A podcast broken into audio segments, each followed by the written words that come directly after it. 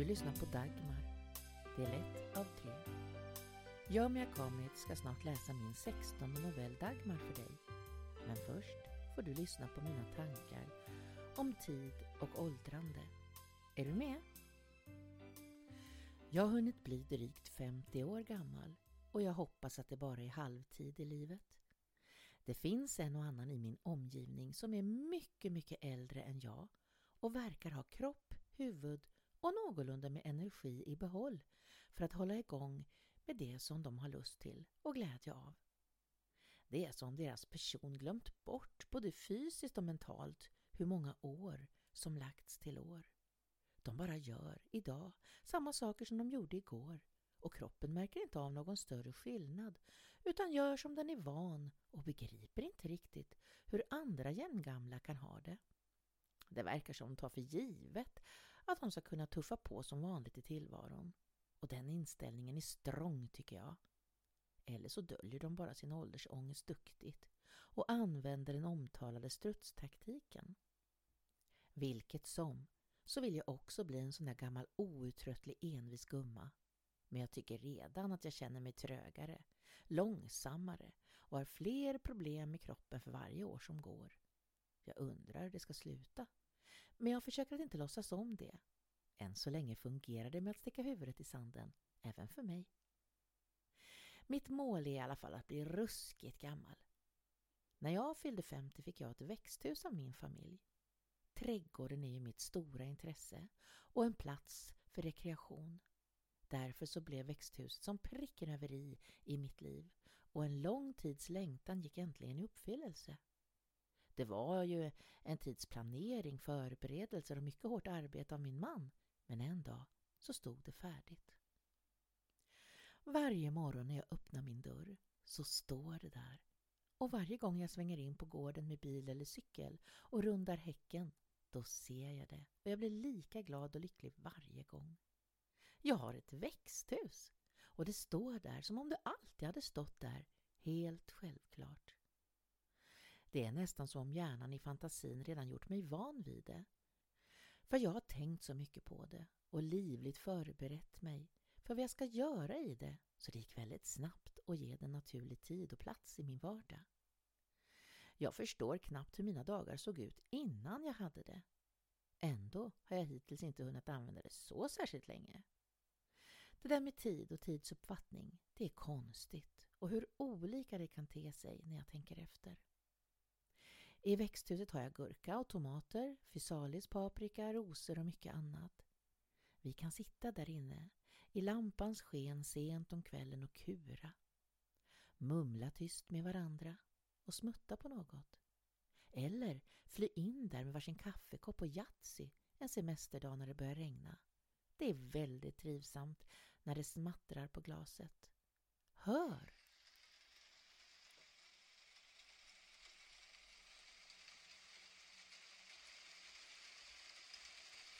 Du som också har ett växthus vet hur varmt det är en sommarmorgon när man öppnar dörren och går in. Det blir en morgonritual att öppna takfönstren och gå över med vattenkannan ett varv. Tjuva några tomatskott, ta bort något vissnat eller plocka något moget. Det är en svårslagen start på dagen. Hur det än är så ger mig växthuset tidsperspektiv.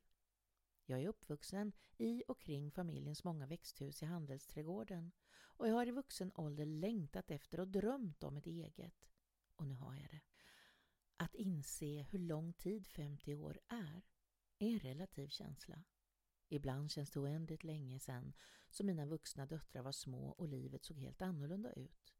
Och ibland känns det som att det var helt nyss som jag själv sprang med skonummer 24 i grus och gräs utanför sjuan som tomatväxthuset brukade kallas. Den här långa tiden, så proppfull av minnen, har jag fortfarande några stycken som delar med mig. Jag kan återge och berätta om dem för mina barn, man och mina vänner. Men dela dem med dem som var med där och då, det är något speciellt. Det kastar ljus från olika håll och vinklar och samtalet om det gör att minnet blir fylligare och får fler perspektiv och djupare betydelse. Det är gemensamt och inte bara mitt. Och inte sällan leder det till att nya minnen rotas fram och kommer i ljuset som jag kanske inte fått fatt i om ingen medminnare hjälpt till att påminna mig om dem. Tillsammans omvandlar vi något diffust till klart och tydligt, på gott och ont. Minnen föder minnen och samtalet göder dem och likt en tomatplanta eller gurka slänger de ut sina utskott åt alla håll och kanter. Jag inser att det kommer att gå förlorat en dag. Jag skaffar mig nya minnen såklart, men de tidiga i mitt liv kommer jag en dag kanske vara ensam om. Tanken landar hårt i mig.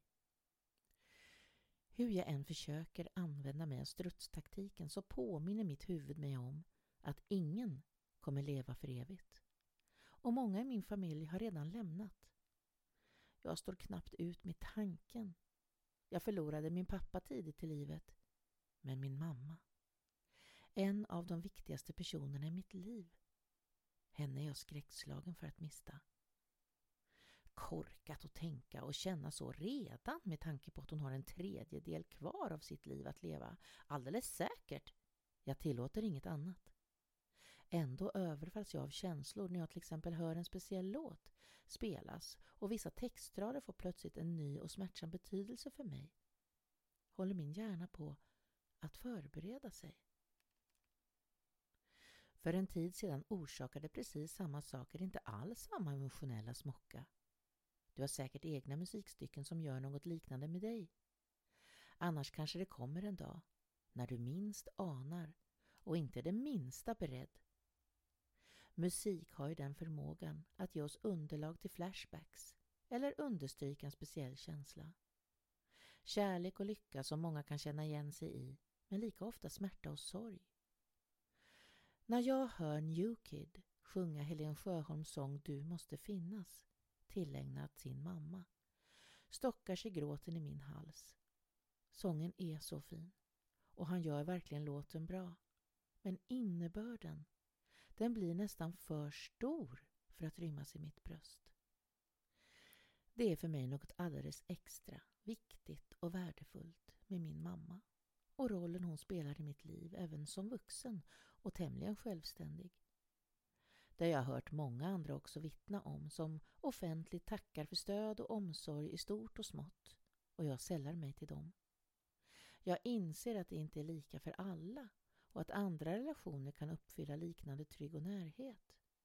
Huvudsaken är att vi alla har någon i vårt liv och jag kanske kan bli denna person för någon i min tur om jag har tur.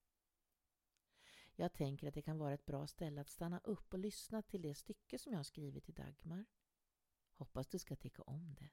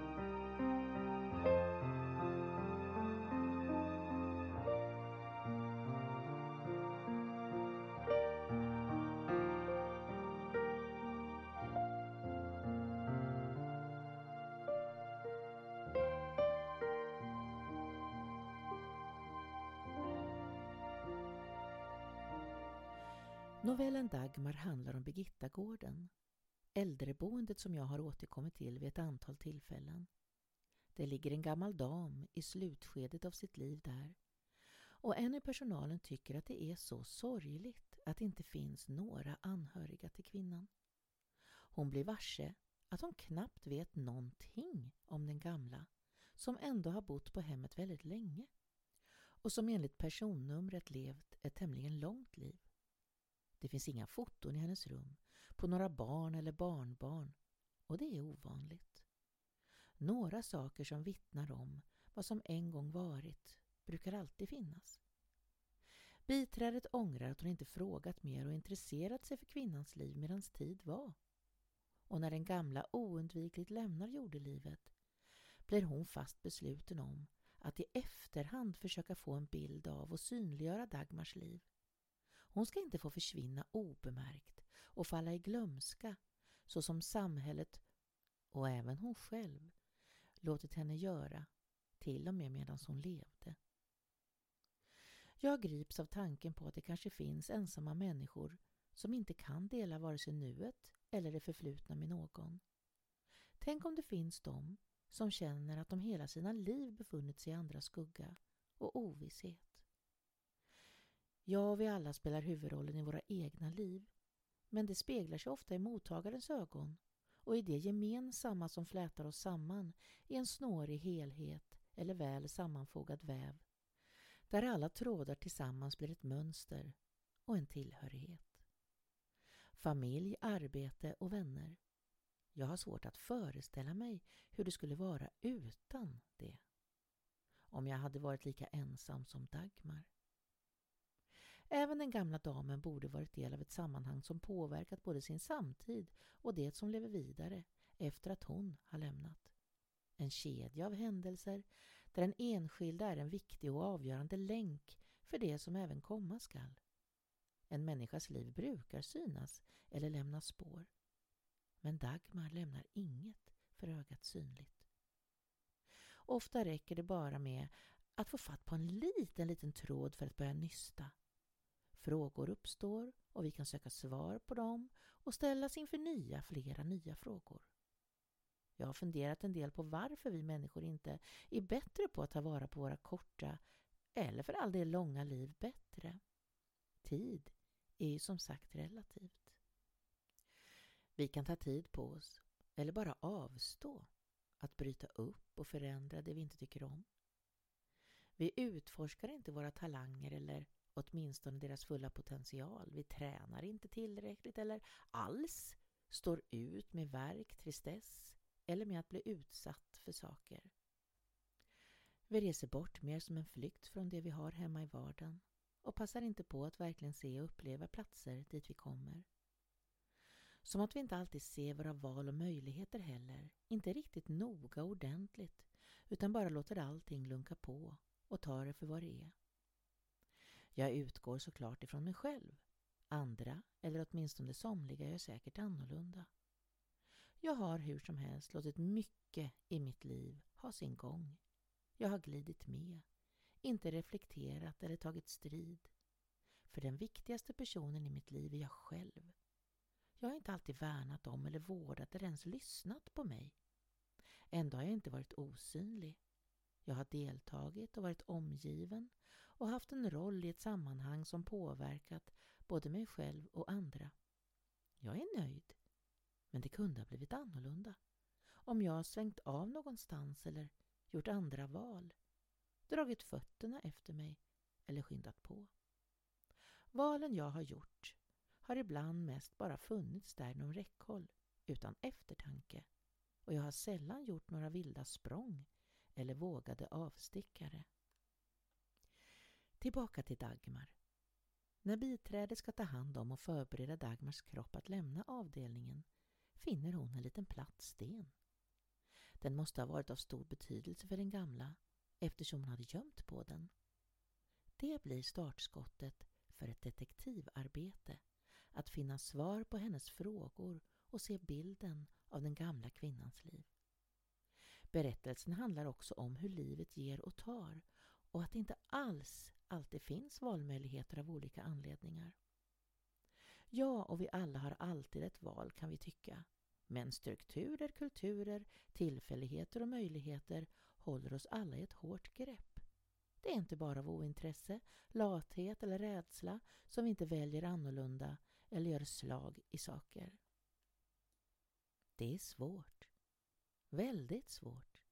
Och hade vi ångrat något skulle det vi redan har kanske gått förlorat. Det finns de som imponerar med en fantastisk styrka och banar sin väg och byter riktning. Det är beundransvärt men innebär uppoffringar som man måste förhålla sig till. Att titta på någons belägenhet utifrån kan vara enklare än att vara fast mitt i den. Livet tar och ger och vi kan hjälpa till att låta saker ske mer eller mindre aktivt. Den där tråden i väven kan vara väldigt väl inslagen i varpen och verkligen sitta hårt fast. Då behövs det tillhyggen för att ta sig loss. Det är svårt att sträcka sig efter hjälpmedel om man känner sig fjättrad till både händer och fötter. Vem klarar det? Hade jag klarat det? Jag behöver förstå att jag inte kan ha åsikter om andras beslut utifrån mig själv och mina egna normer. Om jag alls ska lägga mig i behöver jag på ett respektfullt sätt sätta mig in i hur den andra individen upplever sin situation. Jag kan däremot finnas till hands, stötta och kanske vara den som sträcker fram ett möjligt verktyg till liten eller stor förändring. Samhället skulle kunna göra samma sak, lägga sig i för att erbjuda verktyg och hjälp långt innan det har uppstått något riktigt dåligt. Inte sitta tyst och se på hur skeppet sjunker och när det nått botten slå på larmknappen. Omsorgsfulla frågor och stöd till självhjälp borde också kosta mindre och generera en vänligare värld. Klyschigt, jag hör det själv. Men jag tänker ändå på det. Ibland skulle vi kanske lägga oss i mer, sprida lite enkel vänlighet och ta en flyktig kontakt. Det kostar inte så mycket energi och behöver inte leda till något annat än just lite vänlighet i stunden. Till exempel le mot någon i matkön. Säga någonting uppmuntrande som ”Jaha, blir det raggmugg till middag idag?” om jag ser att det ligger det i korgen. Det är ändå en balansgång. När, var och hur mycket man ska försöka vara snäll och styra och ställa. Som att välja det rätta för ett litet. Hur kan det lilla barnet veta vad det vill eller behöver? Ändå hör jag hur människor i min närhet frågar om än det ena än det andra. Kanske lite för mycket vad det oerfarna barnet vill. När vi alla egentligen behöver vänja oss vid att det ofta ändå blir som det blir och vi helt enkelt får lov att nöja oss med just det. Jag ser genom mitt fönster en ensamstående mamma med två små blöjbarn.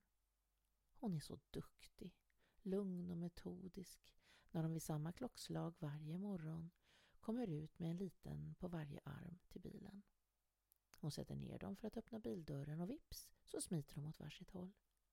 Det är en fröjd att se hur hon samlar ihop sin lilla flock och till slut lämnar parkeringsplatsen. Jag minns hur det minsann kunde vara besvärligt med bara en sprattelknatt att sätta säkerhetsbälte på i barnstolen i bilen. Jag delar detta med henne fast hon inte vet om det.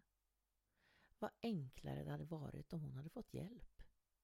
Vi känner ju inte varandra och jag kan ju knappt gå över gatan och säga hej, vill du ha hjälp? Eller? Nej, hon klarar det jättebra själv. Men jag blir lite sugen ibland. Att visa omsorg för någon jag inte känner. Erbjuda en hjälpande hand. Och det skulle kunna vara berikande även för mig. Hon kanske inte vill ha min hjälp. Eller skulle hon bli glad? Nej, hon skulle säkert be mig ta hand om barnen när hon ska åka och handla. Eller bevara mig väl ut och dansa. Ger jag fingret tar hon hela handen. Ändå är det inte helt ovanligt nu för tiden att ge någon fingret. Jag är ironisk. Jag menar bara att det finns mycket att utforska och makten och härligheten är upp till mig i evighet. Amen, hallå! Så kan jag väl inte göra? Hur skulle det se ut? Det är i alla fall det biträdet på Birgittagården gör. Om än lite för sent. Hon märker till och med att hon kan sakna och känna tillhörighet till någon som hon aldrig riktigt känt. Tack för att du har lyssnat. I nästa avsnitt läser jag första delen av novellen Dagmar för dig. Hoppas du ska bli nyfiken och lyssna vidare. Ta hand om dig nu tills vi hörs igen. Hälsningar från mig, Mia Kamitz.